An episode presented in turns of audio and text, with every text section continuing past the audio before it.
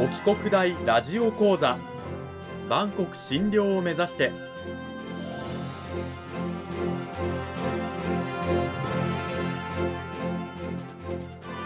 番組タイトルにある万国診療とは世界の架け橋を意味する言葉です。この番組はアジアの十字路に位置するここ沖縄にある沖縄国際大学で日々どのような研究や教育が行われているのかを発信していく番組です。案内人はラジオ沖縄アナウンサー小橋川響が務めます。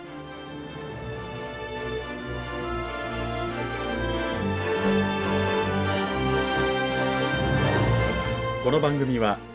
沖縄国際大学の提供でお送りします。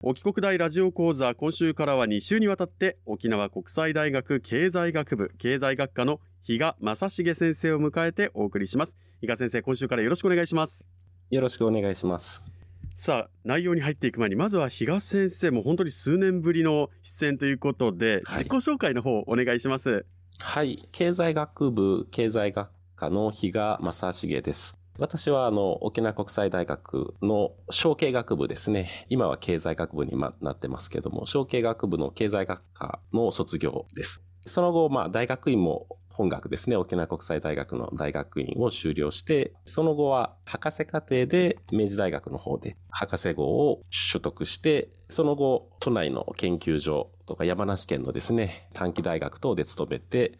本学、沖縄国際大学の経済学部の経済学科に戻ってきました。で、私は経済政策ですとか、えミクロ経済学、まあ、公共経済学ですね。今日の沖縄振興予算のテーマにもなります、公共経済学といった科目を教えています。2週にわたってどうぞよろしくお願いします。よろしくお願いします。そんな比嘉先生をお迎えして今週から2週にわたって講義タイトルは沖縄振興予算の経済効果と題してお送りします。そもそも沖縄振興予算って先生どういったものなんでしょうか？今週はその話を伺っていきたいと思います。はい。まず沖縄の振興予算というのを理解するためにですね、いくつかこうポイントがあります。一つは沖縄の振興策、で、日本の地域振興策というのをまず理解するということですね。ですので、あの、今日は沖縄の振興予算の話をする前に、戦後の日本の地域振興策と本土復帰後のですね、沖縄の振興策。その部分をまずは説明をしたいと思います。なるほど。戦後の地域振興策。これはどういうふうに国は進めてきたんでしょうか？はい。戦後の地域振興策を考える上でのキーワードとしては、地域間格差の是正ですね。言い換えると国土の均衡発展。で、まあそういった背景には、経済活動が東京に一極集中しているという、この東京一極集中の問題を解決する、改善するために、地域間格差是正のための地域振興策というのが戦後の日本では実施されてきました。具体的には何かこう、それに伴う法律とかっていうのは作られたりしたんですか？1950年ですね、国土総合開発法という法律が制定されて、まあ、それから少し経ってですけど、1962年に日本のですね、戦後の地域振興策というのをこう決める全国総合開発計画というものが実施されて、それが以後ですね、90年代の後半までずっとこう、第5次の全国総合開発計画ということで、日本の地域振興策が、まあ、格差是正のために実施されてきたということですね。なるほど。いわゆる全国平均的にね、みんなで均衡ある発展をしていきましょうということで進めてこられたというわけなんですね。うん、そうですね。まあそういった中で、えー、1972年に、まあ、沖縄が日本に復帰するということで、戦後、地域間格差の是正というのを目指して日本の地域振興策というのが実施されている流れの中に、うん、沖縄が1972年にこう日本に復帰すると。じゃあ実際72年の本土復帰以降沖縄はどのようにですねいわゆる振興計画といいますか策定されて進められてきたんでしょうか？はい地域間格差の是正とか国土の均衡ある発展っていうのをキーワードに日本の地域振興策がこう実施される中で沖縄が日本に復帰するんですね。そうすると当然沖縄の振興計画の基本的な課題というのは沖縄の場合は沖縄と本土との格差是正ということで沖縄がまあ戦後アメリカの統治下に置かれた中で、日本に復帰した時のこの諸々の沖縄と本土との格差をですね、是正するために、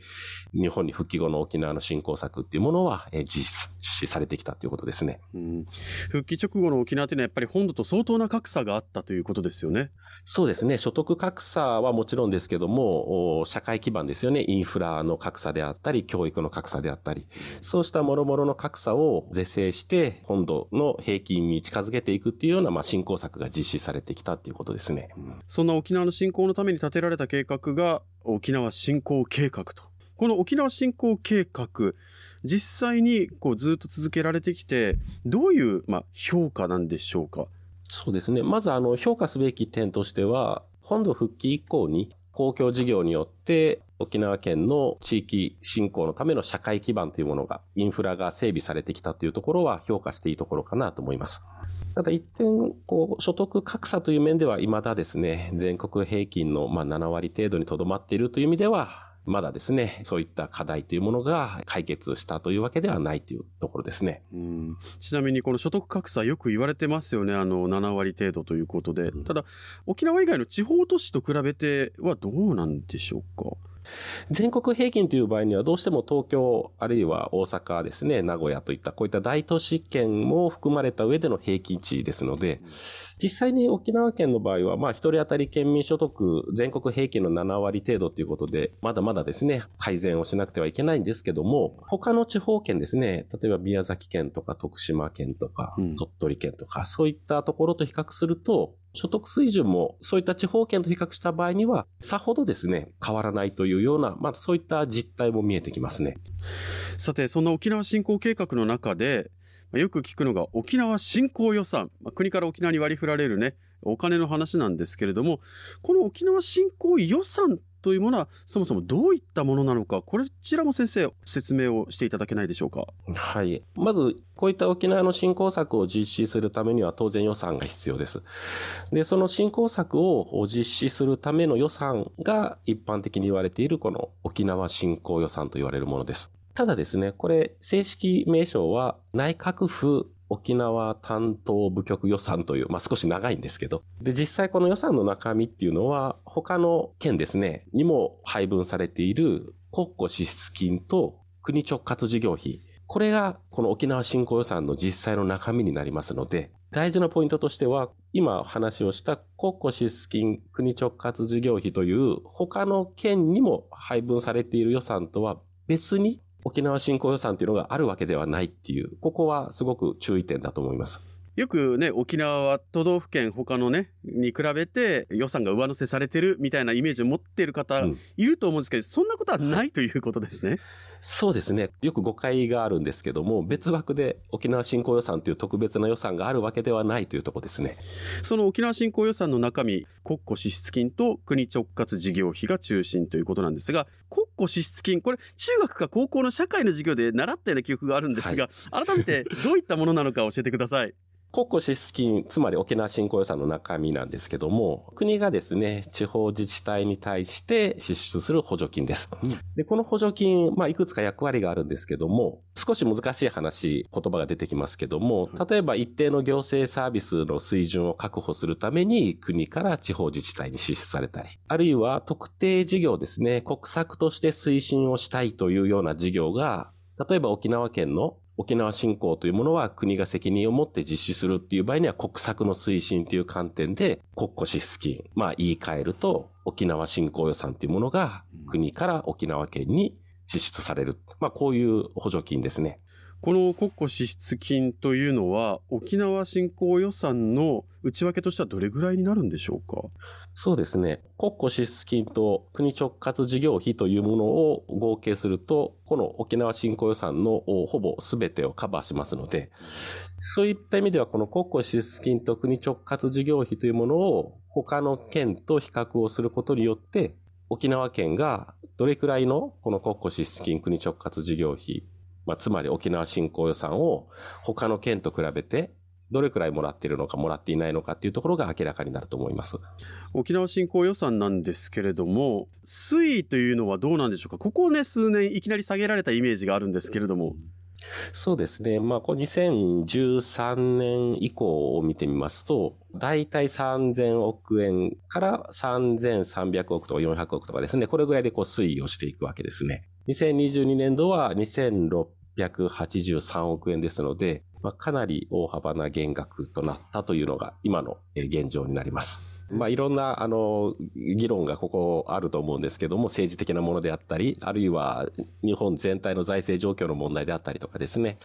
まあ、いずれにしてもデータで見ると大幅な減額となっているというところは、ポイントでしょうね。そして、その沖縄振興予算、どのように使われたのかを見ると、やっぱ公共事業っていうのが大きいわけですよね。そうですね。過去のからずっとこう沖縄振興予算の内訳を見てみますと、まあ、大半ですね、60%程度は社会資本整備のためのまあ公共事業関係の経費となってます。これは他の都道府県とは違う特徴だったりするわけでしょうか？いえ、あの、まあ、これ先ほどの東京一極集中の話に戻るんですけども、日本の場合には大都市圏と地方圏というこの格差が問題となって地域振興策が実施されてきましたので、地方圏はこういった公共事業によって所得、雇用を生み出して、で、それで地域の経済を支えるっていうことをやってきたというのが、この戦後の地域振興策になるので、そういった意味では、沖縄県も一つの地方県としてですね、公共事業によって地域経済を支えるっていうことをやってきたっていうことが言えると思います。この時間は沖縄国際大学経済学部経済学科の比嘉正成先生にお話を伺いました。先生どうもありがとうございました。ありがとうございました。沖縄の経済、まあ、沖縄以外のね日本の地方経済もそうなんですけれども、まあ、公共事業によって支えられてきたという歴史が戦後あると。いうお話聞かせていただきましたが先生このお話を踏まえて来週はどういったお話になるんでしょうか？そうですね。沖縄振興予算の大半が、まあ、公共事業であるということを先ほどお話ししましたけどもこの公共事業がでは一体沖縄県の経済にどれくらいの影響を与えているのかというのを次週はですね産業連関分析という分析方法を用いて実際の経済効果まあ、沖縄振興予算の中の公共事業の経済効果というものを解説してみたいと思います。来週もぜひお聞きください。沖国大ラジオ講座今週は経済学部経済学科の比嘉正成先生にお話を伺いました。先生来週もまたよろしくお願いします。よろしくお願いします